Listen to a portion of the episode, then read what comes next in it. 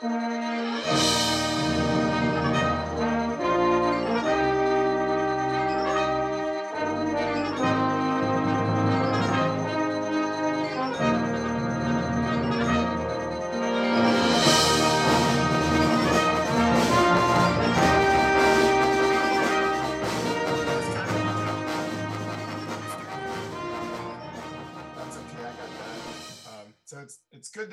Pat Herak here with us for this uh, summertime edition of the, the podcast. Um, Pat is uh, a good friend and fellow board member at the, for NABBA and has an interesting brass band past. Um, in addition to being the, the, as far as I'm concerned, the most connected person in, in North American brass banding across not only North America, but also in England as well. I don't think there's a single person in the brass band world that Pat doesn't know. I don't know. I, I, still think I have competition within my own family for that one between Diana and Paul. I think. Uh, well, maybe they maybe they helped you out a little to, to know all these people. um, but I think the the coolest thing about about why we wanted to talk to you is why I wanted to have some conversation with you is because there's a plethora of events that you have had a big hand in starting, um, which will, you know, obviously have been going on for many years and will continue to go on for many years. Um, and you know, it's a, it's a unique thing to have somebody who is is motivated and organized and and talented enough to take something that doesn't exist and make it exist, and for it to keep going in perpetuity you know so what what are some of the things that you've had a hand in getting started and up and running from nothing? Um, well with the central ohio brass band we started the ohio brass arts festival back around i don't know 2006 or 7 i think this was the 15th year of that. Um, we started the ohio brass band in 2008 which has now become the dublin silver band. And as part of the dublin community bands organization we started the uh, dublin youth brass band in 2014 uh, the Dublin Festival of Brass in I think 2018 and the Dublin Metro Brass in 2019. Um, so two festivals and a few different groups to add to where we are in town here. And I think, you know, we're fortunate because of the Ohio State marching bands. Every year there's 60 to 80 people that graduate that play brass instruments from the university that go on elsewhere. And I think that was part of what helped Paul start the brass band of Columbus back in whatever 1982 or three. I know you already met with him uh, last autumn, but uh, there's just a lot of players out there, and I think trying to reach more people and uh, bring them in and help them feel welcome and find a place after after uh, school because music is lifelong, right? We want that message yeah. for everybody. Yeah. So you didn't have a, any part of forming the Central Ohio Brass Band, but but you did have a, a part in forming the Ohio Brass Arts Festival. Yes, um, I was in. It was called the Ohio Collegiate Brass when it first started, and I think maybe 1988. Shoot, I didn't even play an instrument then. I didn't start an instrument until 10th grade, believe it or not.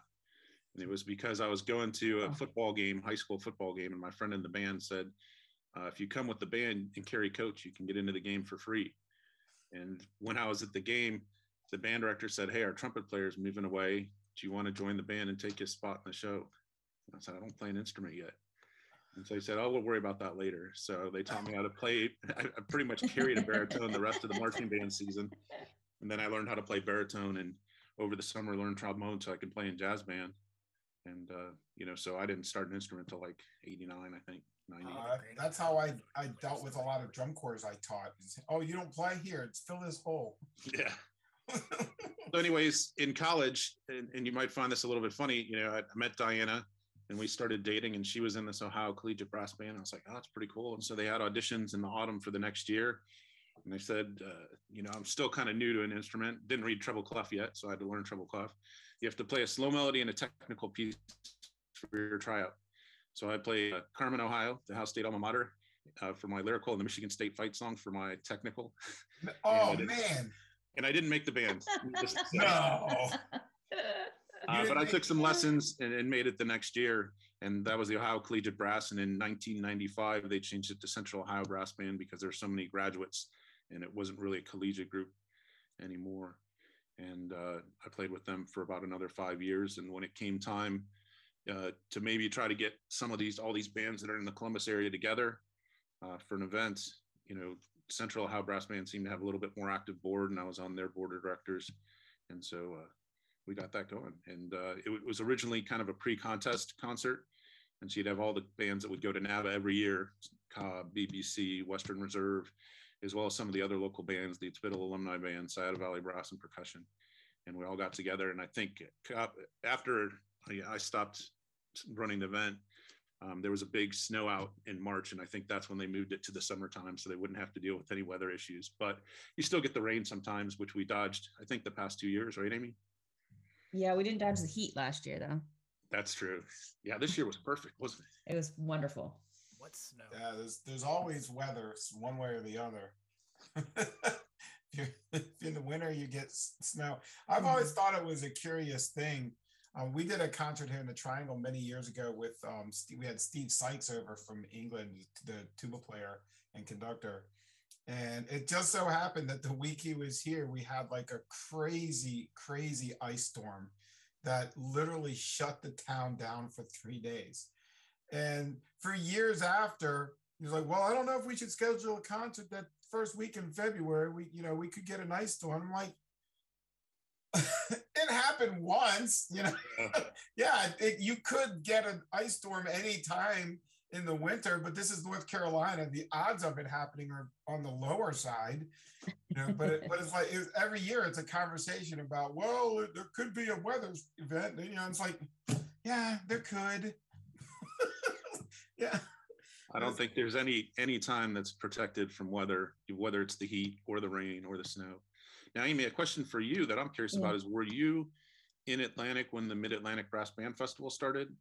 Yeah, I was on the board then. What kind yep. of got that going? I'm kind of curious.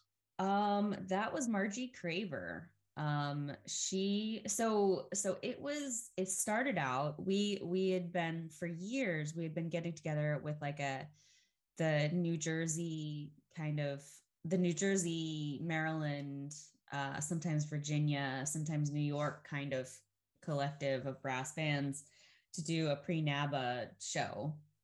And it was uh it was, you know, kind of like it was it was similar to to the Dublin Festival Brass, but it but it was it was never a competition and the the money was pooled together um eventually the money was pooled together to bring in a clinician. So then, if we pulled together it as multiple bands, then it really wasn't that expensive to bring in some big name to work with all the brass bands. We'd share the time between all of us and get some feedback before NABBA. And then once we had um, once we had a clinician or two there, then it was like, well, they're here. They might as well do a master class too and once we had a master class and and we had uh we had the the sessions with the bands then it was like well everyone's here. We might as well give people an opportunity to compete with their pieces if they're going to be entering the solo competition at NABBA so that's when we formed the competition. Um, and it just kind of expanded from there. And at a certain point, Margie uh, Craver started kind of leading it. It became kind of her project. Um, and we were all we were all working on it, but she kind of oversaw the whole thing. And then we um, we started. Uh, it it became really pretty successful. Um, we had the we had the university resources uh, for free as long as we had it over the weekend and um, eventually we pretty much filled up the the local hotel and people were staying for a whole weekend. Um, and then uh, the the culmination the biggest the biggest thing was we started having money left over um, you know after after the the um, festival. So margie had the big idea um, and she decided that she would bring Cory over. and we were like, you have to be kidding me. Uh, and uh and but but margie margie can you know she thinks of these things so um we committed to bringing cory over and so for the next several months uh we're all contacting everyone i'm sure you guys were probably contacted we contacted everyone to basically arrange a tour uh with cory so that we could get them over here. And it's at some point I remember us sitting there and we were like, we are on the hook for like a hundred thousand dollars right now. like, uh we're figuring out how many how many locations we'd have to schedule them for to like bring it down to like a normal amount. And and we did it um margie uh did a huge portion of that that Cory tour. Um, so we had them for the for the festival, and that was kind of like look at where we've come, you know, from this little gathering of um of a few bands playing for friends and family in the hall so that we can get a little bit of experience before NABBA all the way through to uh, master classes with the section leaders from from Cory. So it's funny. It's funny how you know how things connect because that that Cory band tour, mm-hmm. one of the places that Margie got in contact with was, was here in the Triangle, and we, you know, I had to really convince our board to jump on board and take on the the risk of bringing them in here and it ended up being one of the greatest concerts we've ever done here in the triangle we filled an 1800 seat hall with the cory band and because of that one concert, we had so many kids audition for our youth program the next year. We started awesome. a third band. So the the the academy band that we have here is literally a direct descendant of, of that of that of that idea, you know. So it's it's funny how all those things got connected. Yeah, all it takes really is a spark sometimes, and I think, you know, I don't know what the critical mass is you know whether it's four or five bands to first come together and have some mm-hmm. sort of event like that you have didn't you have a one day thing in the triangle area with all brass in the past couple years yeah um, we started a, the north carolina brass band festival um, the summer before june in june of 2019 and we had eight brass bands at it you know the four bands from our organization uh, another local brass band, Smoky Mountain Brass Band from uh, Asheville, uh, Queen City Brass Band from Charlotte, and we had a, a, youth band from the, the divisional Southern South Carolina, North Carolina Salvation Army. Uh, and that went really well. And it was really easy to pull that one off. And then the coronavirus hit and we were on pause for two years. And this, this June, uh, earlier in June, we had the second annual you know, over four years, the second annual um, brass band festival. We had six groups this year. It wasn't all brass bands. We had a couple of brass ensembles, but we, you know, we kept the event going. And all you have to do is have a, you know, a venue to do it at, and a little bit of organization, and and get the performance off the ground. And you know, we're hoping that next year we'll have some more brass bands participating. There's not as many brass bands around here. You know, we we could probably throw together a really spectacular festival if we had eight brass bands in one town. but, you know, but we only have five in our town. So well, some of it too is just your organization has four brass bands by itself, right? Yeah, so that's yeah. that's always a good start. It's a it's a good starting point, yeah, for sure. When I uh, lived in the UK from 2004 to 2005, um, I remember there was one stretch where Diana and I must have gone 10, 12 weekends in a row going to brass band events because there's so much stuff going on over there. It started with the areas and then went into like you know the spring festival and the masters and things like that and smaller contests like buxton. And so part of you know what i was trying to do is get an idea of what are the different formats that there can be. And even coming back to the states uh, i went out to seattle one year in january because they've had the brass band northwest festival out there just to see what they were doing what that's like. I went up to toronto for the hannaford festival of brass. So just to see you know there's so many different ways things can be done that i think you know once again you just need that group of four or five bands and decide and agree upon how you want to do things.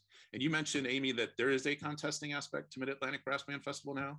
Um it's it's only a solo excuse me a solo competition. Um and so it started i think it started with um, we started a youth brass band i'm sorry a youth uh, well we did start a youth brass band but we started a, a youth uh, brass competition first i believe um, because we wanted to encourage um, some more area students to compete and then what we did was it the Mid Atlantic Brass Band Festival was usually in like late February. So what I would do is I would go to uh, NJMEA uh, in January and go through all of the booths and and just say, I am doing a, a youth competition uh, and I'm looking for swag for for prizes.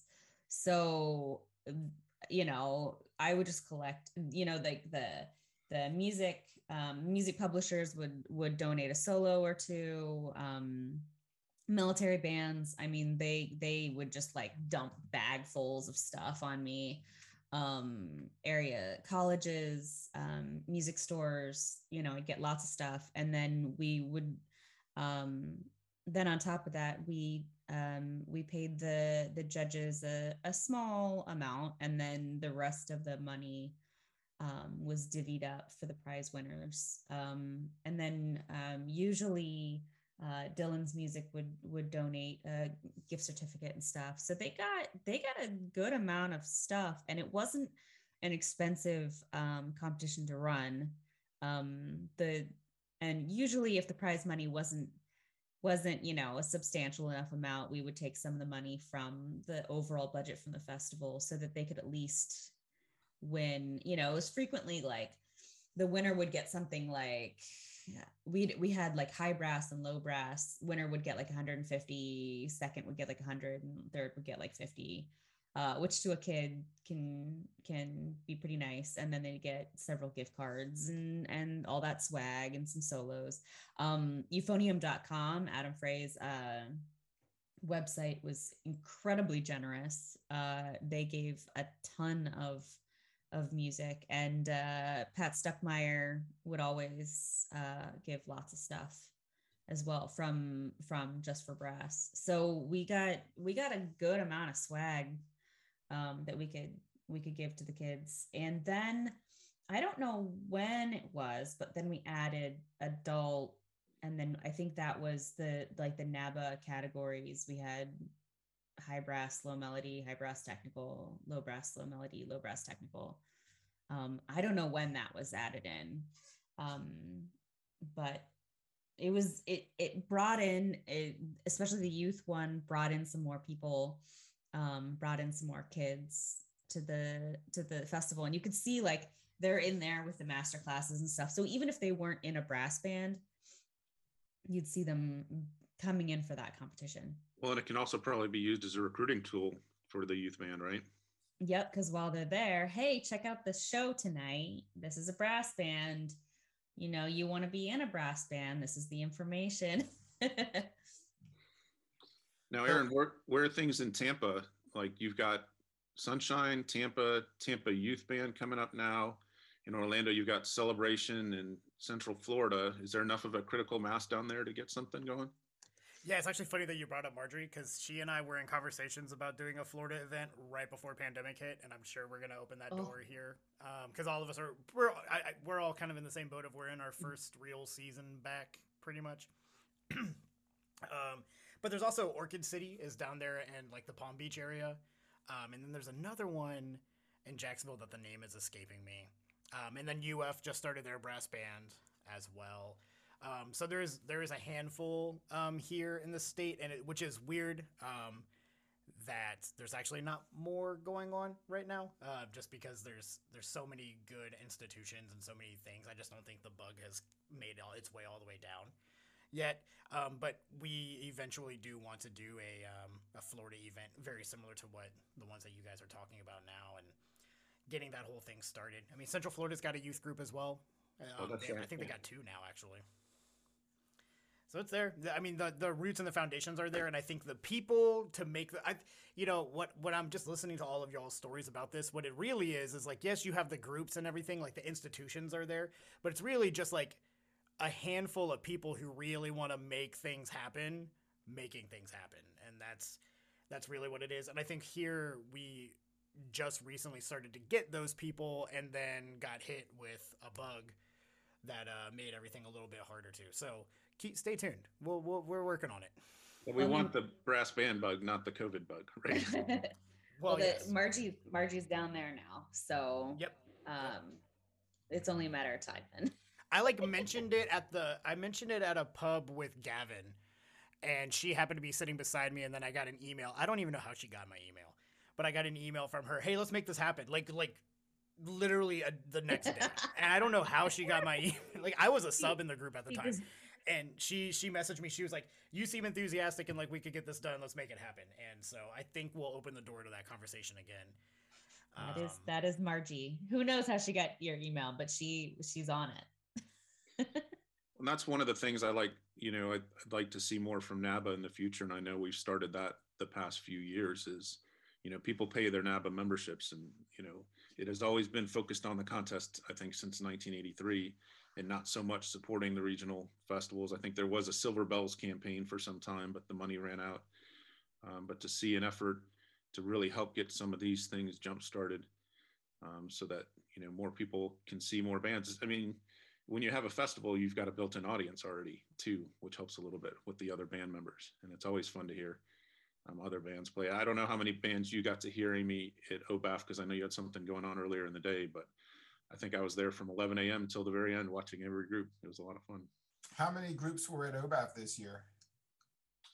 Uh, let's see. I think there were uh, nacho bands. There was two ensembles, and then four more brass bands. Maybe it was a little lighter year, I think, because of COVID. But you know, still coming back from COVID, but still a good day out.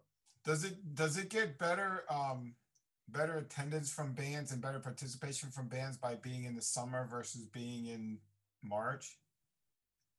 Hmm. I think it's tough to tell the attendance for OBAF because so many people, there's a Mexican restaurant where people tend to sit in and, and have some beers while they're watching other bands or margaritas or whatnot. Well, I, am not talking about the the audience. You know, audiences are a crapshoot for brass bands, anyways. But oh. what about about the participating bands? Like, you know, because some some some bands don't play in the summer. Some bands don't like working things up in the summer. Some bands are on vacation all summer long, like mine, for the most part. Um, you know, so is it more? Is it better for the for the participation of bands to be during the regular part of the season or in the summer? I think it, it really depends on each band's kind of concert season. Like DSB typically goes through the first week of August and takes a break because they play at the Dublin Irish Festival. Um, BBC and Cobb and Metro Brass usually end around the end of June or July, the week of July 4th, and play some some gigs around then. So something in early June, I think, makes a lot of sense um, for a lot of those groups. The Dublin Youth Brass Band um, had been built around that festival and just getting ready to perform at that festival because it was only like a, a week long or two week long summer course. Although with Amy in charge now, we're looking forward to making that go a little bit more year round and hopefully getting them to play both DFOB and OBAF next year, which yep. would be great. And NABBA. Eventually. Eventually, yeah. That's uh, still always so. I think it kind of depends. You know, for DFOB right now, you know, this was the first year that BBC and Cobb actually played at it. Um, so there were more local bands, but you know, it's that time of year where bands from Cincinnati and up from Detroit are happy to come down because it's only a, you know, two to three and a half hour drive to get a good run through before NABBA and, you know, have a chance to potentially win some prizes as well. So I think it just depends what's the focus of the different bands and what do they want to do and when are their times off, like you said. I know May is a tough time to do things because of graduations, though. May May is a rough month. it's really a rough month. School teachers have concerts. I don't know how many music teachers you have in your groups. A lot. Yeah, like band directors, yeah. So that can be quite a challenge sometimes. Yeah, the AP testing, what like with youth bands, the AP testing in May, the first two weeks of May is a real trouble area. Um, school band concerts, you know, it may we don't we don't do anything in May except just rehearse. You know, we don't do any performances in May with the Triangle Brass Band just, just because it's you know it's right after NABBA, so you're not really ready to do anything. Um, you know, our big our big push was to get ready for our brass band festival the first weekend in June after NABBA. and that's fall's tough too because you're fighting the king marching band. Yeah, that's a problem the UK doesn't really have, do they? You know, so you'll have national finals and British Open and local regional contests in October over there. But you know, that's if you try to have a festival in October, that'd be a challenge. Nah, that's the biggest problem with getting anything in the fall is that um, the brass bands are so closely tied in with the uh, the music educators, and and they're all busy doing marching band in September and October. I think though one of the things to kind of keep in mind too, though, is I think sometimes when you first start a brass band, you just go for the low hanging fruit. You know, people that are already playing instruments, and I think if you can reach out to people that might be interested, uh, but just haven't had the opportunity. Of course, you have to have the instruments to do that. You have to have the people to help them. Um, I think you know there's a, a, way to potentially make brass banding a little more inclusive than just stealing people from wind bands. You know, although that's obviously, like I said, low hanging fruit, an easy place well, to start. That's kind of what the that's kind of what the youth bands do, though. And we're talking we're talking about like a 20 to 30 year perspective of sorts, you know, of just like like that's that's our thought process with establishing this Tampa group is now and we also have the university group up the road now is like we have a place for them to start as opposed to jumping into the you know the Tampa band and learning what brass band is right off the rip like that. Now you kind of have this like, oh, I kind of know what this thing is that you can grow and nurture through. And we want to eventually, like a lot of the UK bands, have like that C or D band way down there where it's like you pick up your instrument. You don't have to be in a high school or middle school band program to be going through music education. You could be going through our program eventually, um, which I know is a big thing for a lot of other programs. And I, you know, not a lot of the bands here in the states have that yet, so we have to poach from wind band and orchestra people, um, and, and in Orlando commercial players as well. And I think you know most what school bands here, at least in Ohio, I think start students in fifth or sixth grade typically. And from what I remember in the UK, some of the brass bands and Salvation Army groups, they would start kids, you know, even younger than that sometimes because they had the instruments. Um, and the school brand programs weren't necessarily that strong. The school I taught at over there, I think they might have only had band meet once or twice a week because they had kind of you know that it wasn't the same schedule every day sort of thing. Amy, did you work with much with beginners or school kids when you were over there?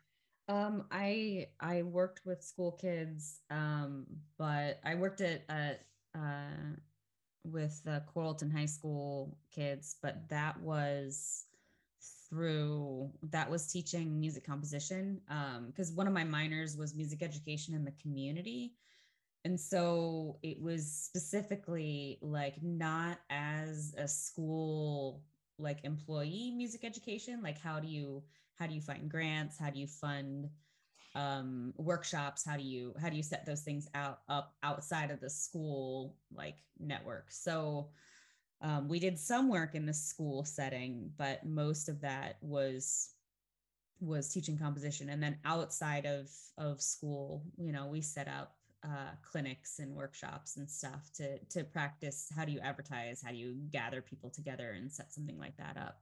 And then i i worked i um i subbed in the northamptonshire uh which my husband calls northamptonshire Berg like how many how many you know um ville um but uh orchestral wins um because they needed that was a music service um and they won some competition uh and the prize was playing in carnegie hall.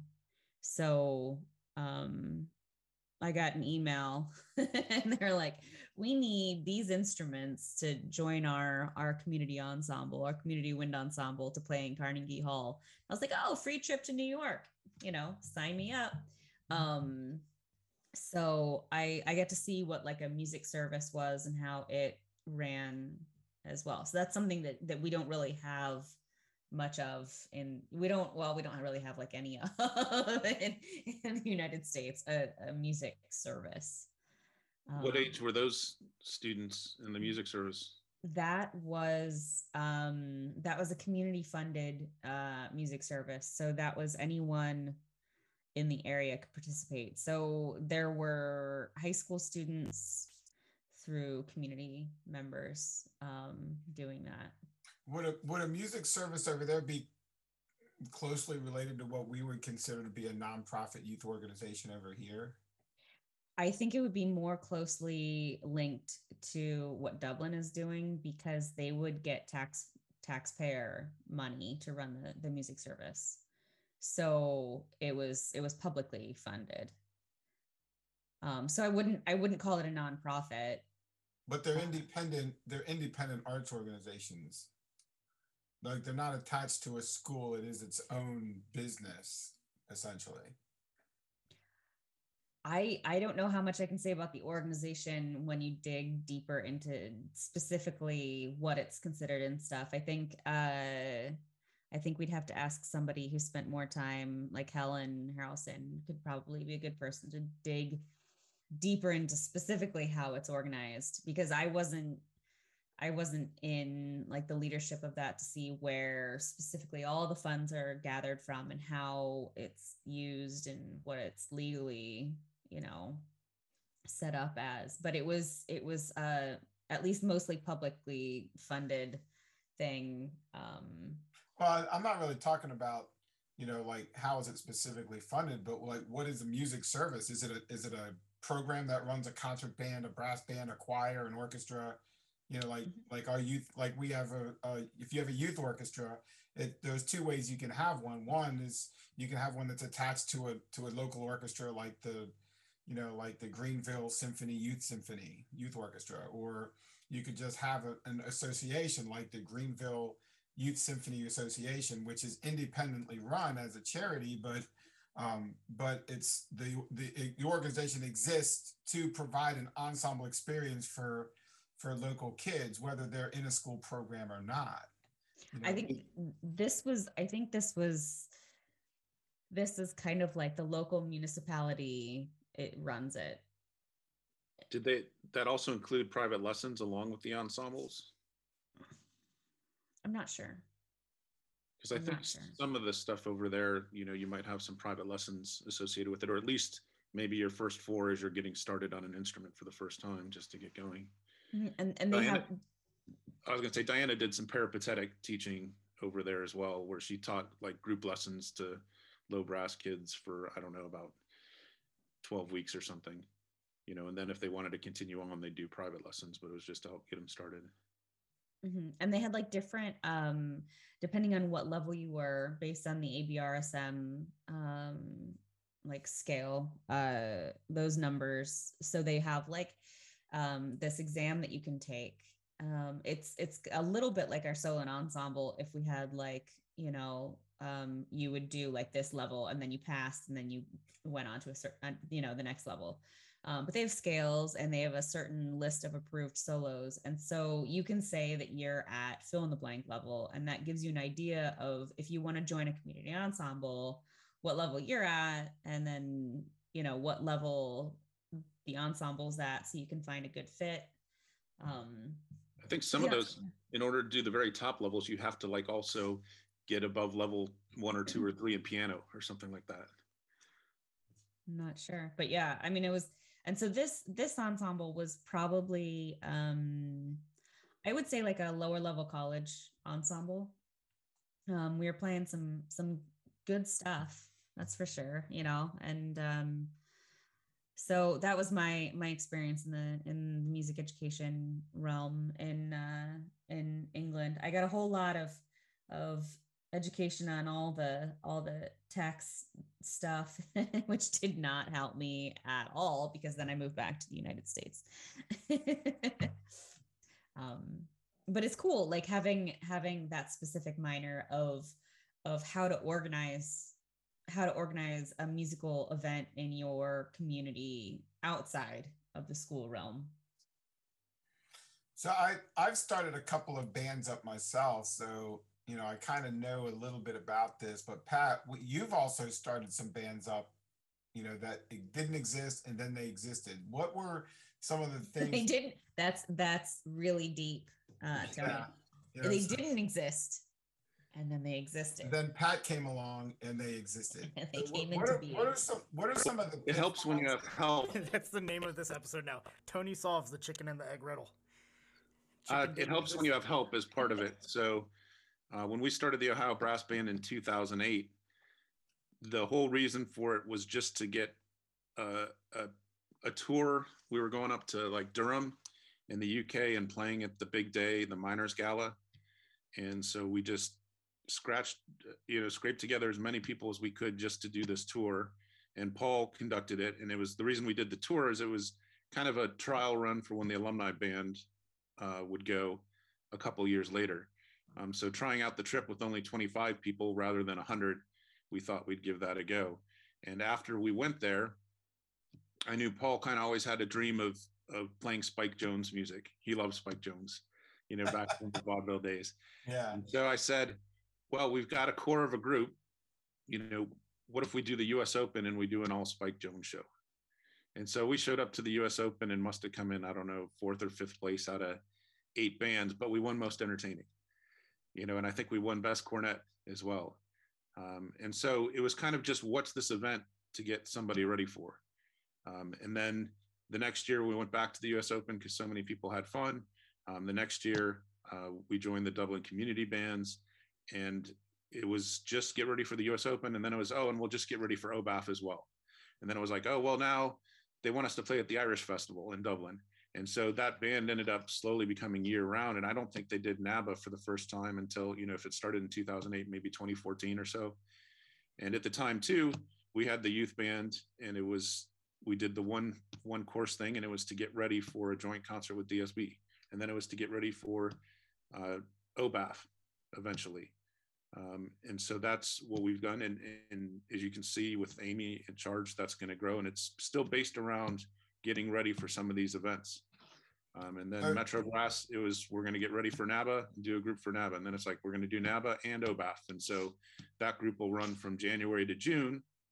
And so the chicken or the egg is by having the festivals and these events, we're able to create bands, you know, to, to go through and uh, participate in those.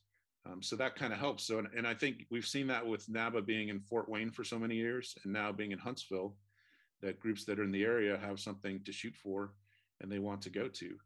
Um, so I think, you know, if you're in the middle of nowhere and there's nothing going on, it'd be kind of it'd be harder with the model that I was using to get a, a group going.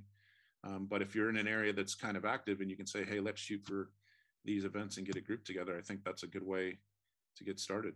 Yeah, that's that's interesting that of how bands can form and why they form because the two bands that I started were basically because of the part the number of people participating was so great we had too many people to fit in one band so we had to make two bands.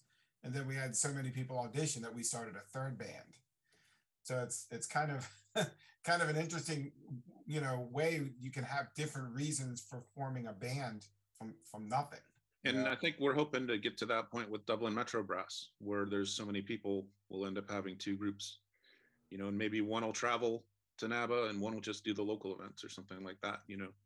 Uh, but just to get as many people involved, and I think it's really looking at what opportunities do you have around you, and you know what are your resources um, to get what, things going. This is an interesting question, but because I know what my answer is, but what is the absolute hardest thing when forming a brass band? What's the absolute toughest thing? I think for me, it's it's more instruments than anything. You know, I think literature you can always bar, bother, bother borrow from other groups, but uh, trying to get, I mean, you can always start a brass band and have trumpets and euphoniums, but it's probably tenor horns is the main thing. Because uh, a French horn, you know, they're nice instruments and all, but they just don't sound the same and don't create that homogeneous sound from the top to the bottom of the band. I mean, River City, if you've ever seen them, you know, they've got a great band um, but the horn section just sounds a little different, you know. Yeah, they all these years they've been in existence and they couldn't figure out how to buy tenor horns. and I think it was a choice, and percussion's also a really big problem too. I mean, yeah, especially like if you if you're planning to do the competition, you need stuff like tubular bells and timpani and stuff like that, and just my, my, my, I got three or four master's degrees in my percussion section. They don't own timpani. you know, like they don't have them just laying around. That just know? means that they don't have enough work as freelancers. Well, if they would have, or what are the master's degrees in? Yeah. yeah or their spouses are smart enough to talk them off that ledge. you it, it's funny with all of, all of all of those legit reasons. The absolute toughest thing about starting a band for for me has always been, what do we call it?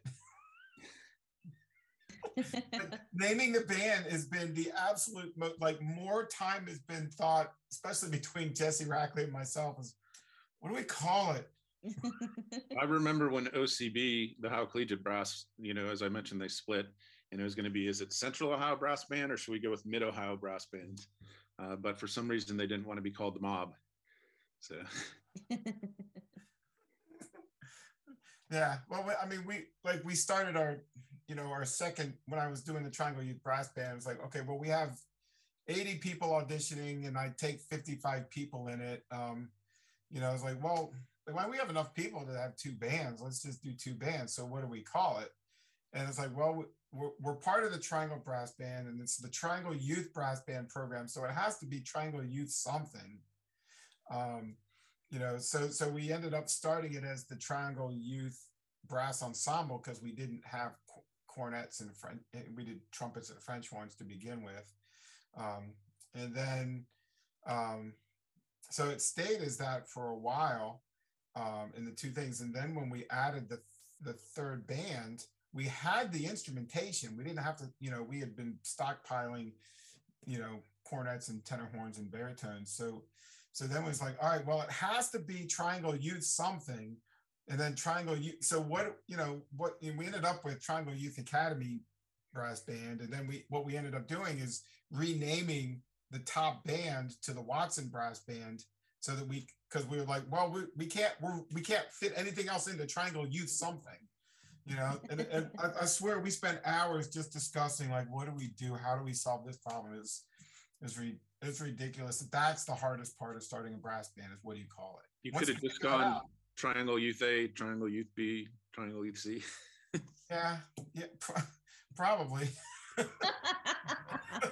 where the hell were you when we were having this discussion?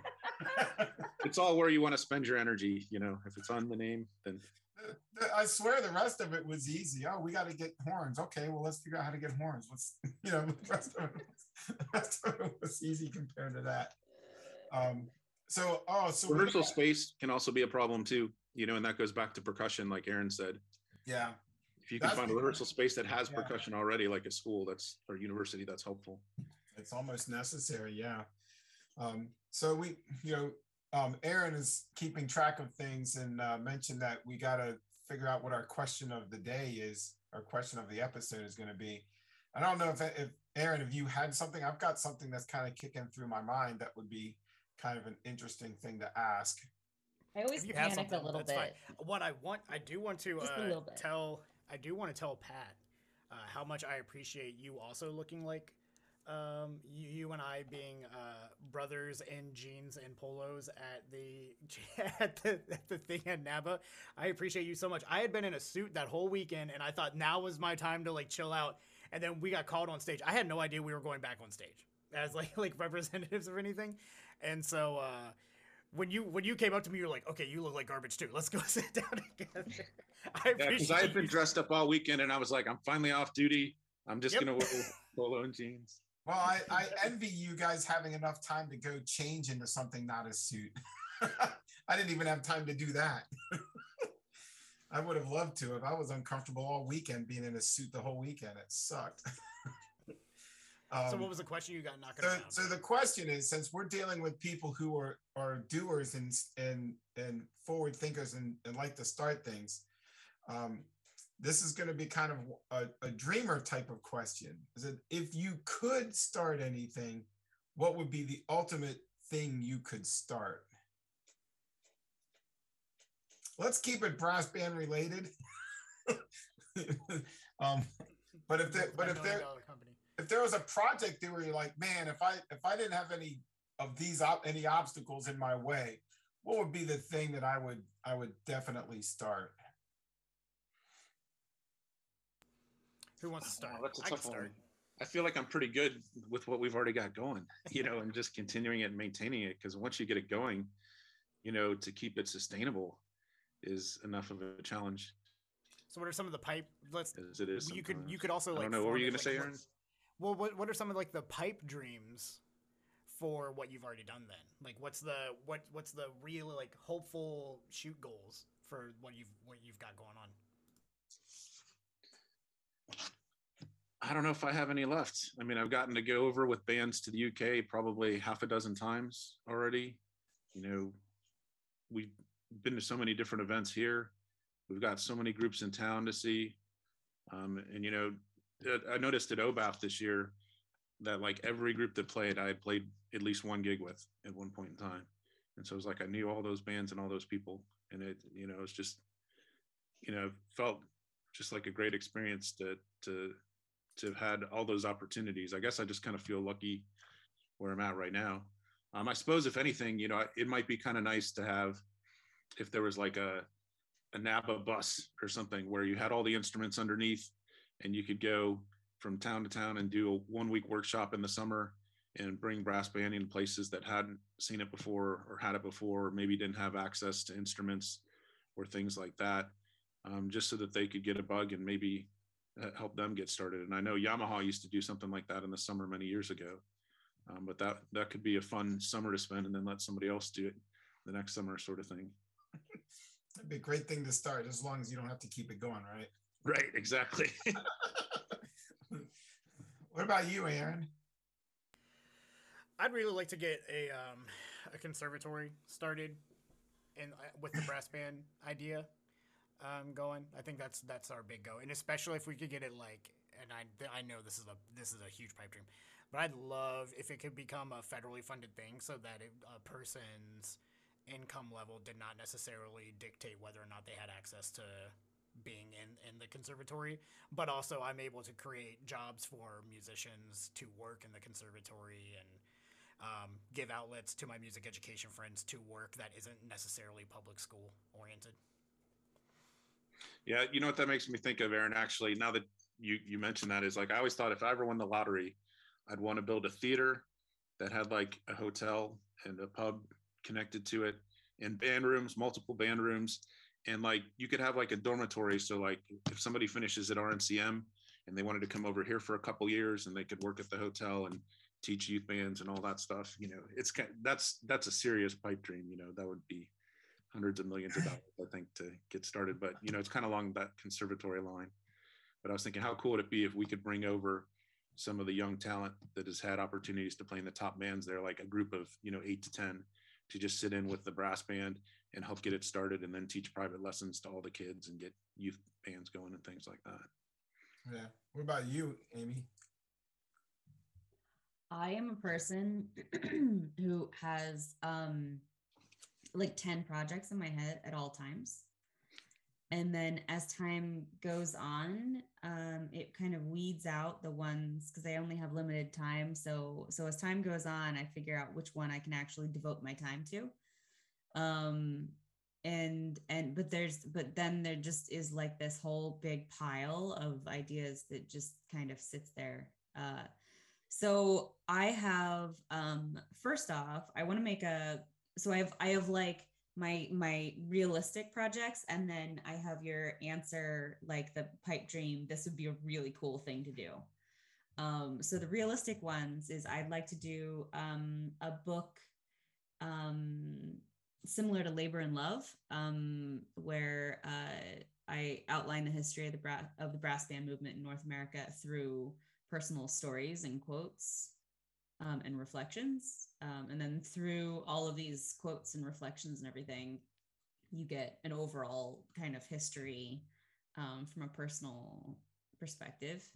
I'd love to make a website for Amy's Brass Band um, and have like clickable like samples of each instrument get people to and I, I have a few people who who committed to doing it but i'm like i just can't set up that intricate of a website right now it takes time um but i'd love to do that like an interactive website. Um and i i'd love to to get that put out in spanish. I have it translated but i just i need time. I don't have time. If anybody has time for sale i would love to purchase some. Um i would like this is probably going to actually get done. I'd like to make a warm up uh, a rhythm warm up book. Um because one of my one minors. This is like this is like me talking about her minors at the RNCM. Uh, one of my minors was sight reading, was researching a whole bunch about sight reading and how we sight read and how we read rhythms. And I'd love to set up like a warm up book. So like you know how brass bands do like their like their their hymn book or whatever. You'd have your hymn book and then you'd have your rhythm of the day and it would go over a specific rhythm so that every time you come up with um, every time you you have that rhythm combination you've practiced it because the research says that if you look at rhythms in in the patterns that they frequently appear that you're going to be more efficient. So so have like all of the rhythm patterns so that each week you went over a different rhythm pattern like eighth and two sixteenth notes and make like a little etude you know everyone play on like f or whatever you know and they they'd play through that. Um and so that over like a season you'd go through all of these different rhythms with a youth brass band. So that one that one will probably happen because i see the usefulness with the youth brass band. But this is this is like the cool thing that i probably i will never do but it was just a fun idea. And i was like hey this would be really cool. Like um re like switch up uh whit friday and find a place that has a ton of like wineries and and like uh and breweries and like have the bands travel between all of those. And they could they could come up with like like a pot of money you know and award prizes however they wanted but bands would like travel between the wineries and the pubs and the breweries and play and try to win win that money and then people the audience that you know you'd bring in audiences to all those places to see all the bands travel through and everything. So that was my kind of fun idea that will never happen but it was like hey that would be super cool. That, that i mean that doesn't sound like it would be that horribly difficult to pull off actually. I think arkansas was looking at trying to do that and they were going to call it wheat friday. I remember him telling about that really that would be that would be super cool because Atlantic plays Atlantic plays at a winery in New Jersey, and New Jersey has a ton of wineries.